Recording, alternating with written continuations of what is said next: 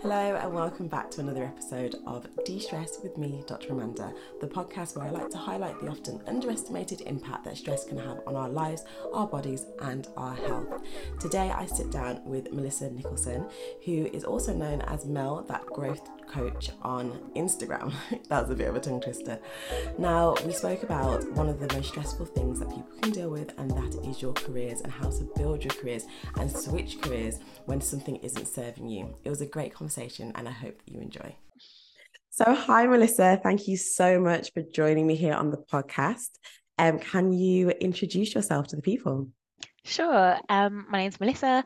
I am a full time um, international compliance manager um, at a university in London, but I am transitioning into coaching, which is what I've been doing over the past year. Recently qualified as an executive coach, and so that's how I show up as a Mel dot that growth coach on Instagram. Brilliant.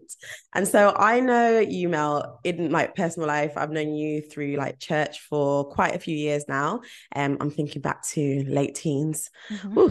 And um, but I don't know your story so much into how you got into this field, but I saw the work that you were doing online.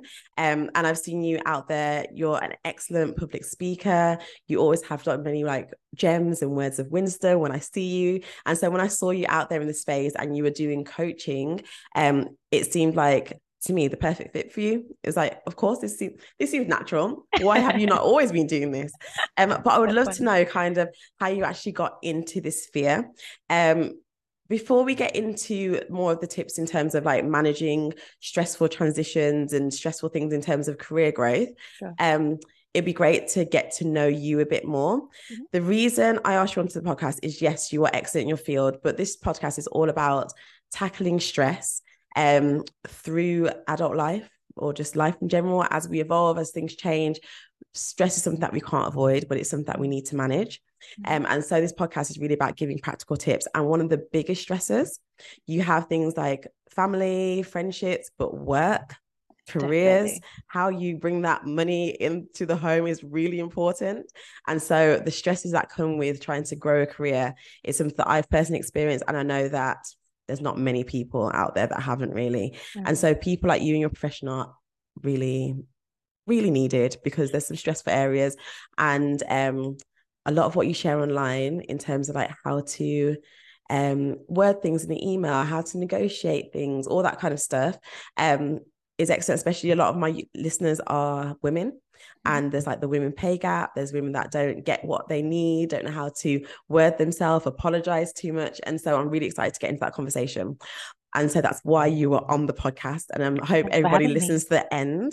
Um, but yeah tell us how did you get into this field of work? Sure. Um the one that you're transitioning into but just your your whole your story. Tell me. Yeah, sure. So thanks for having me. I'm really glad to be here and very much appreciate the work that you're doing de-stressing is super important and uh, my story really began with um, a desire to work in the international space and so i have I think the pattern or the trend within my career journey has very much been transitions and being comfortable with transitioning and not being afraid of it, which I have found that many of my clients and just friends generally find the prospect of having a career is something that you have for life, which is quite antiquated, something that our mm-hmm. parents' generation had when my granddad worked like a canning factory post Windrush and he was just there for like his whole career. That was mm-hmm. the story.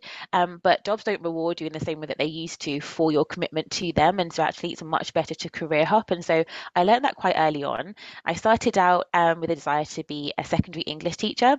Um, I worked in Honduras, um, taking a gap year after university um, prior, prior to university um, oh, for one year in Central America, teaching um, at an Adventist bilingual school. Had the best time.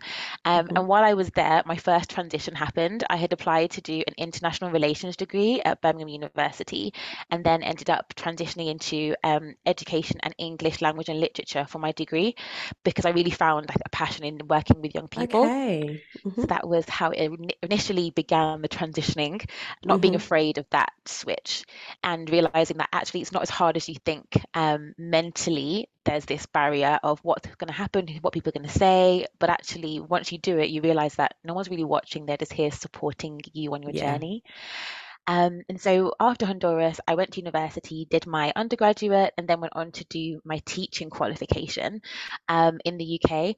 Loved the kids, so many stories to tell. You know, hmm teachers like they love Yeah. the kids, generally speaking. Behavior management can be a struggle, but I had worked with young people through church um, and in hmm pathfinding, and so um, being a younger teacher as well and looking quite young, they were always kind of had quite a good rapport with me. Um, what I did struggle with was the staff room. And so at lunch times and at break times, you just hear teachers complaining and whining. And after hmm about um, three years of um, qualifying, I hmm just found myself being like, I don't want to be in a place that is this negative, but also the burden of marking and assessment, especially with the with the government at the time, was quite burdensome on Yeah. English and maths core subjects. hmm Um, and um, I had a sixth form class at the time, and um, they were all writing their personal statements. And as I was like helping them proofreading theirs, I was like, Yeah. hold on, I want to go back to university. I actually, Oh, I no want to go back. way. Yeah. Um, and hmm so, kind of midterm, I decided let me have a look into my master's um, and exploring hmm how I can go back into this international space because the original plan was to go back and do teaching in the international context. Okay. And so I was like, well, maybe I'll just go back into my master's and then I can jump into whatever's next. Um, and so my students found that hilarious because in their brains, you don't kind of do this stop start thing. But I felt quite happy to be an example of the fact that it is hmm possible and for them to learn that lesson quite early on. Yeah, Um, that's excellent. I had a teacher doing that, and also you shared it with them that you were doing that as well. That's yeah. amazing because those little things, I think, as you get older, sometimes little things you don't think were relevant at the time, they come back to you when you need it. So that's really Mhm. nice for your students. Okay. Yep. So um, it was quite a surprise as well because teaching is a profession. And so, Mhm. similar to being a policeman or a social worker, you have this qualification that you just have for life. Um, you can, I guess, do, um, if you wanted to go back into it, you can maybe do like a, a course just to kind of brush up on your skills, but you have Mhm. that certification for life. And so that helped my parents when I told them that I was leaving a profession. Um, they were like, "Uh, what's going to happen now? But one thing that I decided to do in preparing for this transition, which I often share with my clients, is doing a lot of research. And I found that LinkedIn is such a great space to Mhm. learn about how other people got into their jobs and where they are, and kind of helping remove some of the anxiety around the transition process for you. And so you can have a look at what you what skills you've got, what skills they've got, and how you can acquire those skills to get to where you want to be. Mhm. And so um, I had a look on LinkedIn. I looked at people who maybe had similar backgrounds and did transitioning as I wanted to. And I realized that all of them had a master's degree. I'd had considered jumping straight from teaching into the space, but I didn't Mhm. want to take a drop too drop too far in my um, salary um, and just kind of be too junior when I had come from working with classes of 30 kids, having a lot of autonomy in the classroom. When you transition, oftentimes there's this um, situation where you can find yourself in a more junior position than you Yeah. came from. And that can be really Mhm. hard emotionally and quite stressful because you don't know how to redress or to handle the dynamics of the workplace because you feel that you've come from an expertise, but now you've kind of had to drop in that. And that can be something that can be stress inducing. Um, from there, I went on to do my master's, had a great time. I knew that my master's was about networking. Um, if I was going to pay this much money, I wasn't just there to get a piece of paper. And so Mhm. I networked, I made friends that I'm still friends with now. Um, and through one of those friendships, I just happened to be in like the common room space when someone mentioned there was a grad scheme for um, a prestigious um, consultancy in London. Oh, And so amazing. He was this guy, a friend of mine, was applying. I was like, oh, why not? I'll apply too. And so it was a really large um, organization um, and had been in the international development field for a long time. And I just took a chance on myself and just thought, if he can do it, I can do it. And so again, just like sharing stories, talking to other Mhm. people can also be a way to help your transition rather than doing it alone. Talk to other people, get to know them, support their journey as they support yours. And Mhm. so very quickly I went across into this organization, um, started as a graduate, um, and then got itchy feet. I was told that I had a lot of confidence in a kind of like a criticism kind of way. Oh, It was like, oh, confidence you're very good, confident. Yeah, me too. Um, but um, it was interesting to see the rapport that I had with kind of female colleagues. And so I think there's a Mhm. lesson in here uh, for women who um, when we get to leadership positions, do we kind of put a ladder down to those who are trying to grow in their careers, Mhm. Or do we kind of feel like there's only room for one at the top? Um, and I do think there was a little bit of a sense that my manager at the time just didn't really know how to manage all that I could bring to the table because I wasn't a graduate really. I had come from a full career. I had hmm worked with 30 kids, last period on a Friday, and I knew Yeah, how to yeah. handle You could handle yourself. And so, um, because of that, it really kind of gave me a little bit of fire underneath me to like, you know what, I'm hmm going to move forward. Um, and I felt stuck. I tried different things, like maybe just keeping my head down, and then hmm maybe I'll be able to move forward. Or maybe I have to just search on LinkedIn and Indeed and spend hours stressing and fretting. Um, and then one day I was like praying about it, and I just had this sense of like just being still and so I just took the opportunities that were nearest to me. And at the time, you remember when GDPR came out? I'm not sure if it really Oh, impacts yeah. doctors, but um, when it came out, No, I I had a lot of emails though. That's that's it. So many So emails. it was like a really boring piece of legislation that came out. And because my role was kind of starting to pivot towards compliance, and my hmm manager at the time had proposed that I go on this course, I was like, this is going to be so dead, but fine, I'll do it. Um, but that course put me in a position where I could speak on the topic to other leaders who were trying to navigate this transition into GDPR from data protection. And through that, somebody who was there, who was a CEO of another company, um, had my then to be manager contact me on LinkedIn, just a dry hi, would you be hmm interested in a role? Um, and that was how I transitioned into my next step by taking myself out of my comfort zone, making the most of the opportunities that were available to me at the time. And um, there I found myself being headhunted for the first time, and I just felt so like, wow, little old me. Um, and from there, I went on to um, become a senior compliance manager in my new organization, had a lot of autonomy, a lot of hmm freedom that I hadn't had in my previous role. So loved it, really learned from a hmm manager who was willing to make space for me. Um, and though it was stressful in some ways, it was like a very quick learning curve. I learned to develop a growth mindset, and rather than being kind of put off by um, the challenges that I faced, kind of being thrown into this senior position, I just decided to read, to learn. I had my own coach um, through the organization as well, and that's where I learned about executive coaching. Um, Okay. so yeah, I'll pause there if you want to ask any questions honestly, I have so many questions. This is just so interesting to me because I guess um coming from the field of work that I'm in, until in the last, I don't know, year and a half, two years, I've been very much on this track of, you know, you go to med school, you become a doctor, you come out into the NHS, here's your mm, training scheme, this is what happens next. You don't even really have like proper interviews, you don't negotiate salaries, you don't need to really be headhunted, you just do your training. And then. I came, I got spat out at the end of training, um, had to find a job, which was not that difficult because loads of doctors are needed everywhere. yeah. And um, but then found myself not being that comfortable with what I was doing and it not fulfilling where I was and Mm, having a bit of that fear, like, is what I'm supposed to do. Like what you said, this is uh, my career, this is my profession. Like I can't, this, you know, I can't change things now.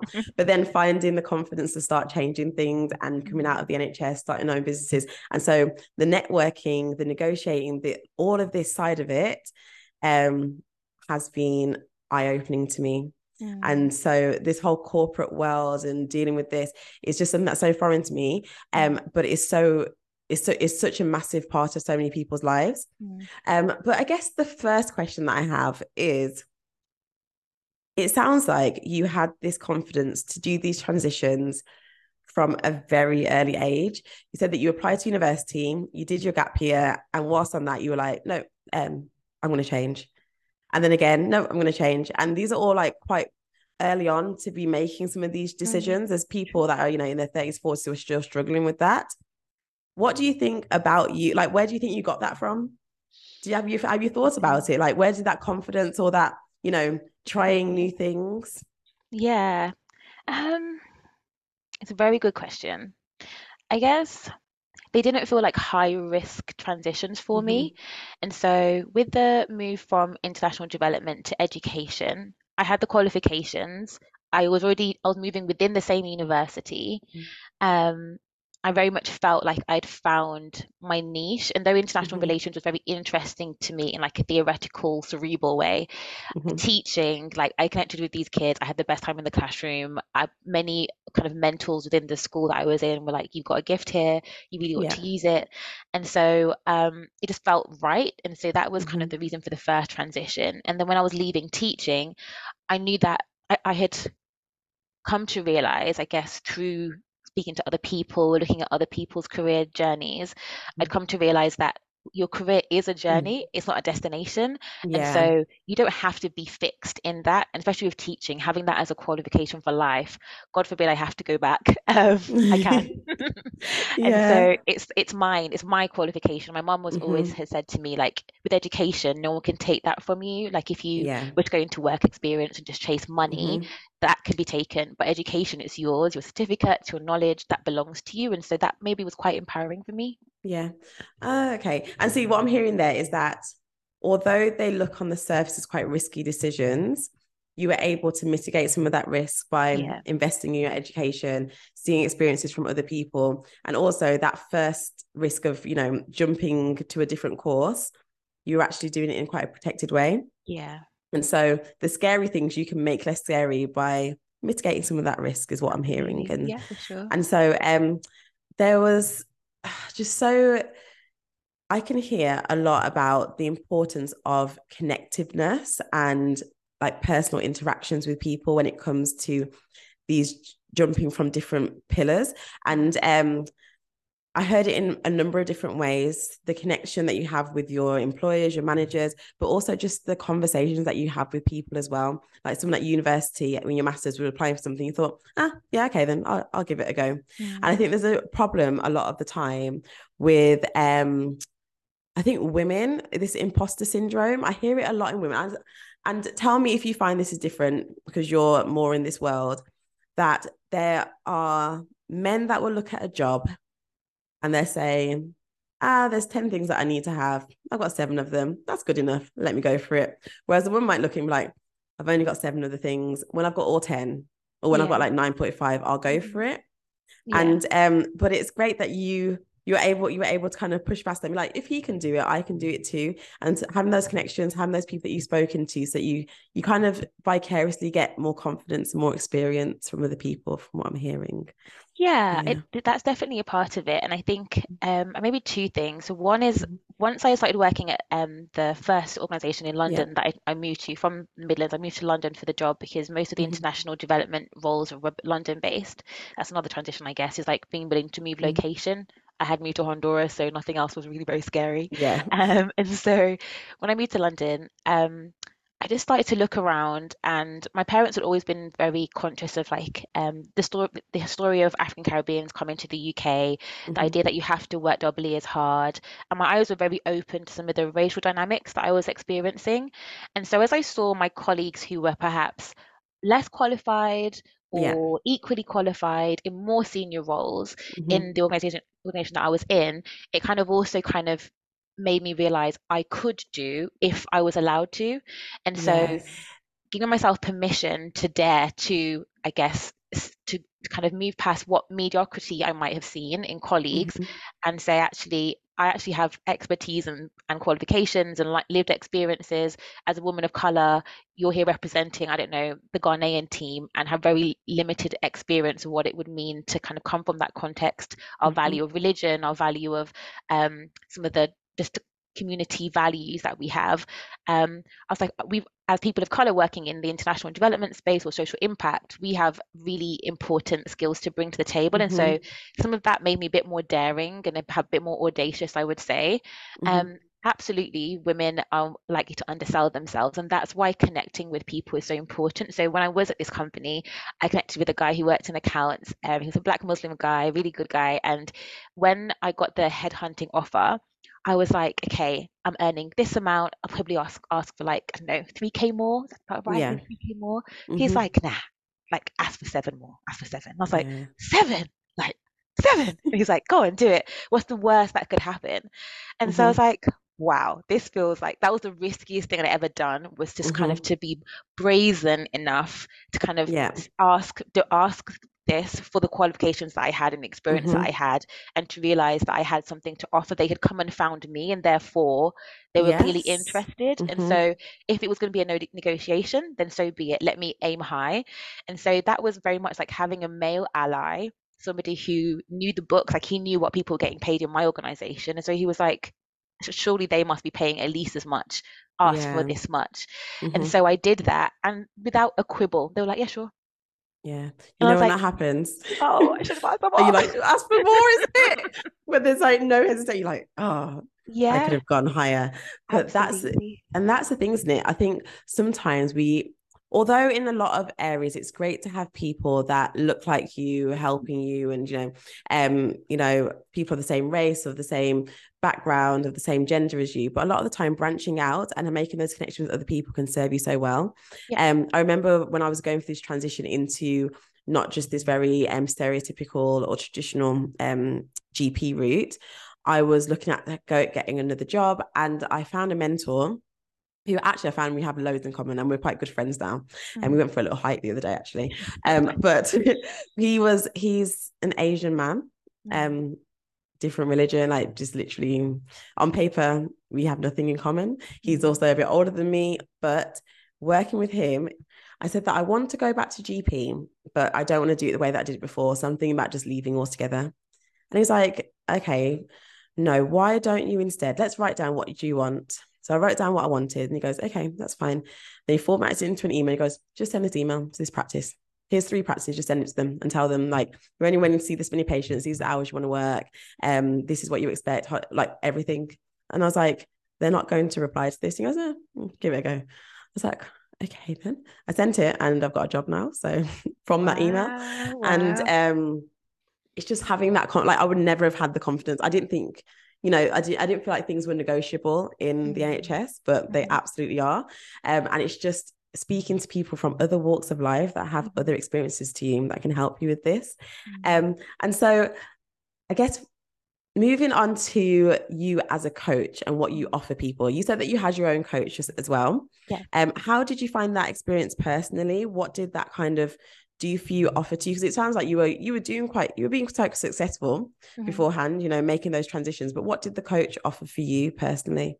Sure. And so um coaching is a bit of a if you're not in the world it can feel mm-hmm. very like vague like what happens behind those coaching mm-hmm. conversations and so i was working at the headhunting company and um, i was working on a, like a large project with lots of stakeholders across the organization, really senior ones. I was just hitting a brick wall. I was trying to push forward a project, mm-hmm. and each of the senior management team wanted something different.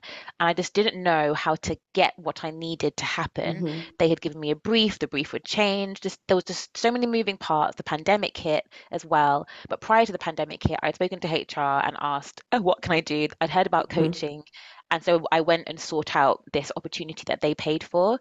And so um, I would have a session with him once every three to four weeks so that I mm-hmm. could talk to him about the issue, have some time to work on the things that we discussed, and then come back and get feedback on it. And so I was mind blown because I come from teaching, which is very didactic. It's very telling mm. the kids what to do. Whereas in this space, I needed to work with stakeholders who I couldn't tell what to do. I yes. needed to bring them alongside me mm-hmm. and kind of paint a vision for what I wanted. Mm-hmm. But then that vision had to speak to their different needs. So some of them were very detail oriented. Some of them wanted a high level overview and wanted just to be kept informed. Some of them mm-hmm. wanted to be deep in the details, wanted to know how it affected their team, why, wherefore, all of that. And so I had to learn to speak each of these different languages. And my coach yeah. was able to help me understand where my emotions were and how mm-hmm. to kind of handle those about the situation, but then very practically what it was that I wanted and how I was going to go about achieving that and broke a very big problem down into manageable chunks. And it wasn't him telling me what to do. He kind of proposed some frameworks, some ideas, but it's very much led by the client. And yeah. so you're able to then determine, commit, ask for accountability if you want it. So he could like say, okay, it's Wednesday, you asked me to check in on how mm-hmm. far you'd proceeded in making this document to share with the stakeholders. Um, so he could do things like that because I was also quite independent from uh, the wider organizations. I didn't really mm-hmm. have people to bounce ideas off at the same level. Um, and so by the end of it, I was just like, whoa, this is incredible. Yeah. like, how did you get me from A to B? And like, what magic is this? I want to mm-hmm. learn. And so I actually asked that company to pay for my training, but then the pandemic hit and business wasn't so great. Um, mm-hmm. and I ended up moving to another organization um, mm-hmm. at the end of the pandemic. Um, again, very audacious. It was like a head of role. Um, mm-hmm. My manager at the previous company was a head of, and I was like, love you, you're wonderful, but unless you pass away, I'm not going to get that job. Yeah, he's like, yeah. he's going to be there for life. Great guy, really good manager. Mm-hmm. So he was like, absolutely, it's time for you to, to move on. All the best with whatever you choose to do. And so, like, I applied for this head of role. It's prestigious university. Was like, mm-hmm. God, if you give me this, it's absolutely all you. Because who who am I? I was a teacher like a couple years ago. Who am I to be yeah. like head of international compliance? And mm-hmm. so I dared to do it and I got the job. Mind Amazing. Blown, loved it. I was just like, okay, now I'm here. Mm-hmm. I really enjoy it. But I've got lessons I want to teach other people about this mm-hmm. process of transitioning, taking risks, believing in yourself, also mm-hmm. trusting that you've got something of value to offer, and that you don't have to stay where you're not comfortable, where you're stressed, where it's not working yeah. like you did. Mm-hmm. Realizing mm-hmm. that there are alternatives and being mm-hmm. confident enough to take take that on. Oh, amazing. That just well done, first of all. Well done for taking the lead. Well done for stepping out in faith. And congratulations on this excellent role that you're in. Um, now, I uh, what you said as well about the benefits of having a coach, especially when you're in a role where you're working quite isolated, where there isn't people to bounce ideas off. And mm-hmm. um, that's very much the space that I work in, mm-hmm. very autonomous, very by yourself. And so when you're trying to navigate things, it's like is this a good idea? Is mm-hmm. what I'm doing okay? And having someone that's dedicated to you sounds great. I, I haven't gone into, I had a coaching session um once at the start of this journey. And then I ended up going into therapy and getting a mentor. I feel like the combination of them was a bit like coaching. Mm-hmm. um, but I think coaching itself as well is definitely something that I need to look into as I go through this next transition of life. Mm. Um, but I want to know. So now you as a coach, mm-hmm. what are you finding? Can you give me like the top three things that you find your clients have the most struggled with or get the most stress with? Yeah. Are there some like common areas? Definitely. Um, so I I'm not specifically only working with people of color, but I mm-hmm. have ran since I've been in international development an organization at one point, but now it's a network called the Ready Collective, so Racial Equity, Diversity and Inclusion Collective. Mm-hmm. And so it's a LinkedIn platform of over 400 members um, at different levels in their career, and we kind of run these monthly booster calls to talk about where we're at, where we're going. It's not so much mm-hmm. career focused, but it does touch on some of the glass ceilings that you kind of hit up against. Yeah. Um, and for lots of people, um, they find that they're allowed to go so far and no further. And what are the things they can do to perhaps find favor, speak the right language, mm-hmm. adjust, um, understanding the different um, socio-cultural um, and economic backgrounds people come from, and so the, just their lack of exposure to certain ways of navigating the corporate world. Like mm-hmm. if from a, a, working class background, there's some things that you may not know. You might not have the the social capital to be able yeah. to speak the language that allows your managers to hear. I'm dealing with a competent well educated individual because mm-hmm. they had their biases and so we talk about that um, but then kind of for everyone um, allies people of color there's just mm-hmm. uncertainty around your career and your career direction and so lots of individuals struggle with defining their career goals and direction mm-hmm. outside of the organization and so it takes a certain personality to say i want to have my own career goals not to be dictated to by an organization. Um, but I think the millennials and Gen Z are a bit more towards that. Mm-hmm. Like they have their own agenda within an organization, and for that reason, they might become discontented quite quickly and want to move on. But what are you moving on to? Are you driven by yeah. money? Are you driven by autonomy? Are mm-hmm. you driven by financial independence? Like, what is it that you're seeking? And so, having those conversations, kind of thrashing that out, is really helpful with a coach. Um, balancing work and personal life is another thing. So, I've worked mm-hmm. with a few mm-hmm. clients who are a little older, um, their kids are at a different stage, and they're just really struggling to make time yeah. for themselves amongst it all and to kind of find out what they actually want. They've been doing mm-hmm. the career because it paid the bills, but now they're like, hold on, my kids are going to university. Maybe yes. I could do something different. okay. And so I can I can see how a lot of people resonate with those issues. Mm-hmm. Um So, in terms of, let's start with what you just said then. So trying to balance that um whole life work balance, making sure that you're still serving yourself. Mm-hmm. What are some of the and also what you said before as well about finding where your career goals are, what are your own goals and not the ones that have been set for you. Mm-hmm. Is there a place that you often start with clients with trying to answer those questions for themselves? Because in your story i heard a lot of self-awareness that you have mm-hmm. so a lot of self-awareness in like okay this isn't serving me right now where am i moving to next yeah. this is the goal that i have how am i going to achieve it mm-hmm. um but how do you get your clients to get on that journey is there a starting point yeah, so coaching is all about questions again because it's not you telling the client what to do, it's the client mm-hmm. discovering for themselves. And so I tend to start, which is not uh, requirement of coaching, but I tend to start with gratitude and um, for clients just to take a moment at the beginning of each session to acknowledge what is going well and to mm-hmm. celebrate themselves where they're at and to realize that they are enough in that moment. And so anything else is now building on that, it's reshaping and giving them control mm-hmm. Potentially what, the, what they want their future to be. Um, so there are different models. One's called the GROW model, one's called the STEPPER model. Um, and so the STEPPER one, for example, is an acronym for the subject. So you ask the client what it is that they want to focus on for a given session or what it is mm-hmm. that they mm-hmm. want to change. And then you have a target. So what would you like as an outcome? So maybe it's, I just want to be able to have an afternoon free per week where I can mm-hmm. focus on exploring my next options. Okay, so now it's a time management conversation and how we can make that happen. Um, and then it's asking what choices do they have available? So that's P for perception. Um, what yeah. strengths do they have that can help them? So oftentimes clients are looking externally for some kind of resource that's going to mm-hmm. fix everything for them. But actually, oftentimes they already have the tools. It's just maybe setting boundaries, it's maybe using their voice more. Mm-hmm. Um, and then from there, it's about planning. And so thinking about what's the most comfortable thing, what's the hardest thing, what's the most mm-hmm. challenging thing that they could do, what's the bravest thing that they could do if they were to yeah. like really believe in themselves. Um, mm-hmm. And then pace is asking um, when will you take these steps? Mm-hmm. This week, next week, by the end of this month. So they then determine um, and become accountable to you as a coach for their progress that they want to make. Okay and when they want to review this progress because it's sometimes i know that outside of my personality type, I know we've spoken mm. about personalities before. There are some people who just kind of move through life and life moves them. That's not yeah. really ever been my story. And so mm-hmm. this kind of falls into my niche of like planning. I know you're a meal planner and a prepper, so yeah. we're aligned in that, in that respect.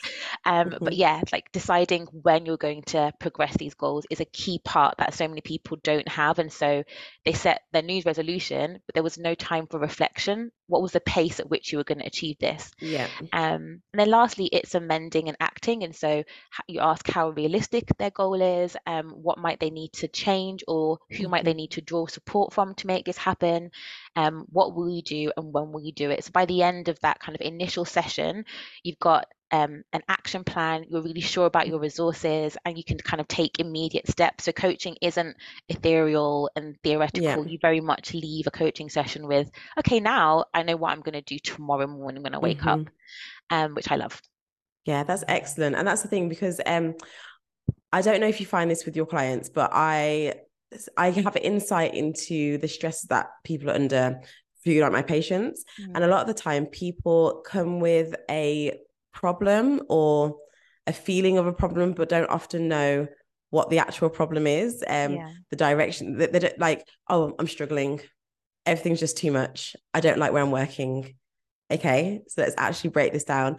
And sometimes when you're in the thick of it, you can't see what they say, like the the trees for the wood, the wood for yeah. the trees. And um, that's it. You can't see the wood for the trees because you're so overwhelmed. And having yeah. somebody that's objective, just be like, slow you down and say, let's actually ask these specific questions. And the challenging, that's a big one as well. Yeah. Challenging people. What you were talking about in terms of starting off with gratitude, um, t- taking time to actually acknowledge your accomplishments. Um, it reminded me of this um, this thing called positive psychology. Mm-hmm. So when it comes to stress management and how our bodies work. Stress, stress in general, um, being there in the background can really um, affect our physical health as well as our mental health. It mm. makes all our hormones go out of whack. It, it interferes with our sleep. Lots of issues there. And so there's lots of ways to manage our stress in terms of what you eat, the way that you move, the relationships that you have. But there's something as well called positive psychology, or there's um this this acronym called PERMA, mm-hmm. and trying to um meet these different areas um really help to give yourself more fulfillment mm-hmm. and in turn help to reduce stress. And so in PERMA, the first bit is positive emotions. So actually leaning into the things that make you feel good. Mm-hmm. Um, having engagement. So doing tasks that mean that you're involved rather than just having like mindless things happening to you, being engaged in something, having good relationships, finding meaning, and also having accomplishments. Mm-hmm. And so, in that journey you're talking about with the coaching, in that first session, you often take people through those journeys, like yeah, yeah. Taking the time to acknowledge your accomplishments.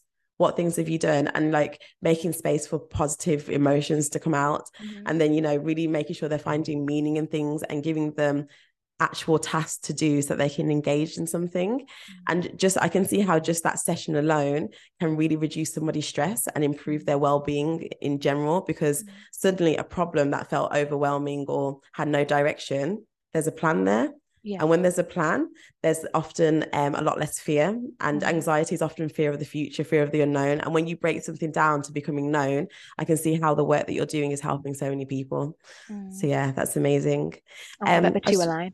yes, they they're they're crossing paths and they're definitely like in, yeah wind up together. Um, so I was just wondering, is there anything? in terms so i loved that first session how you work with coaches is mm. there any um, practical things that you often um, give to clients? Say they are really struggling with that next step, they are looking to um, do a transition like you. Is there something you're like, okay, this is something that I tell most clients they need to start doing this? Is, is are there anything like yeah, that? Yeah. Um, so assessing the, each client individually, but for those mm-hmm. that do have limited emotional awareness or just awareness of themselves, um, there's things like the um, Myers Briggs um, personality te- mm. Briggs personality testing. Um, there's the um, the DISC personality t- um, testing that you can do through work as well. They're flawed, not perfect, but it does just start to bring your cognizance of what skills you have mm-hmm. that perhaps you haven't had before. For those that are more versed in it and are just very much feeling the overwhelm, um, brain dumping at the end of each day is a really good tool. I use it all the time um, to manage my sense of overwhelm or just mm-hmm. feeling there's so many things to do um, and just putting them on a page and realizing, okay, which things can I attack first? Um, also, um, kind of harnessing the growth mindset through journaling. And so once you've expressed the challenges that you're facing, how do we reframe them as opportunities? So sometimes in my journal, I'll write out things that are wrong and then I'll rub out each line and reframe it because we do have the power to reframe stories mm-hmm. and so i think this is where my english teaching kind of comes in sometimes yeah. is um narrative and the stories and so i don't know lots of women have gone through breakups right and so what's mm-hmm. the story that we tell ourselves about the breakup what's the story we tell ourselves about the job rejection so there's mm-hmm. one story that could say like he didn't love me um i'm worthless right yeah or we can frame it as like it lasted as long as it needed to and now the mm. door's open f- for me to find the right person for me mm-hmm. or in the job that door closed so that i can find the right door um it's just a, every kind of rejection is a redirection kind of thing mm-hmm. and so we get to take um, own that story and so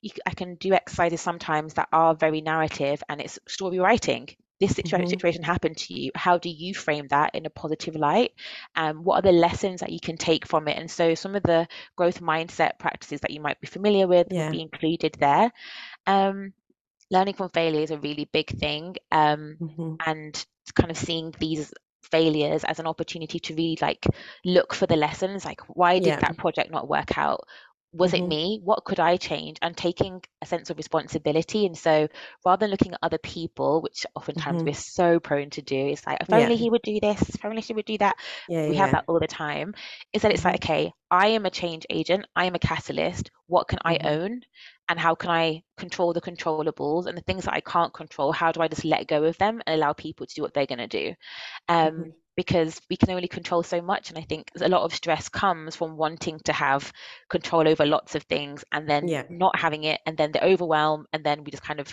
some people freeze and do nothing, some people shut down, and so Yeah. it's kind of catching people right there. Um, so those are some of the tools that I use with clients. Excellent. The brain dumping is one of my favorite things. I'm a serial overthinker, and just having that, just taking a lot of that weight that's on your mind and taking it off out Yeah. of your mind and putting it on paper. Um, I find that really useful. So that's an excellent tip. And also a lot of what you're talking, it's amazing how so many of these different spaces kind of um start to cross over with each other. Mm. And so um journaling is something that I'm still yet to fully explore and dive into. And sometimes, although I do the brain dumping, knowing what to journal is sometimes like, oh, what am I doing here? Um, and that's probably why I need a coach. But um, what you were saying though about using that as an opportunity to write down some of the thoughts that you have or some of the stories that you're telling yourself and reframing those. It's often a technique that's used in like cognitive behavioral therapy Yeah. um, and like thought errors. So oftentimes, like we label ourselves, we tell ourselves all these things that we should be doing and things like that, and taking that time in your journaling to reframe those things and change the narrative. Um, you're right, and I think that's an excellent thing to end on in terms of we us being our own catalyst for our life. You know, we're the Mhm. ones that make the decisions, can make the changes. Um, and so if we're unhappy with something, you know, go forward, make some changes, get a coach, get Mel, that growth coach. um, she is on Instagram. Um, and yeah, make sure you connect with somebody that can help. Um, and yeah, transitions, they don't have to be scary. Often we can take a lot of the risk away from it. Um, but thank you so much, Mel, for all of for sharing your story and sharing so many of your gems of wisdom. Um, please let everybody know where we can find you online, connect Sure. with you. Yeah, so you can follow me on LinkedIn um, at Melissa Nicholson, just on LinkedIn. Um, on Instagram, I'm mel.thatgrowthcoach. Um, the actual kind of wider business that I'm working on um, setting up is momentumleaders.net. So don't watch the website yet. We're, we're in we're in, prog- in progress at the moment. Mhm. Um, but yeah, that's where you can find me. And we're kind of building a community of people who do want to move, want to move forward in their careers, um, do want to grow and have this kind of long-term vision of transitioning from where they are to where they want to be or within an organization. Um, it's different to life coaching. It's very much Mhm. toward your career and that does impact other parts of your life for sure. We spend so much time at work. And so I'm very passionate Mhm. about making that area of our lives to be a place where we can thrive and feel fulfilled. Brilliant. So I will link all of those things um, in the show notes or in the description box down below. Thank you, Mel, again for coming on. Pleasure. And um, guys, I hope you enjoyed this episode and I hope you got to all the way to the end. If you did enjoy it, please make sure that you subscribe. Um, you can find this podcast on Apple and Spotify under De-Stress with Dr. Amanda and on YouTube at Life with Dr. Amanda. Please comment, share. Lots of people need to hear this conversation. So I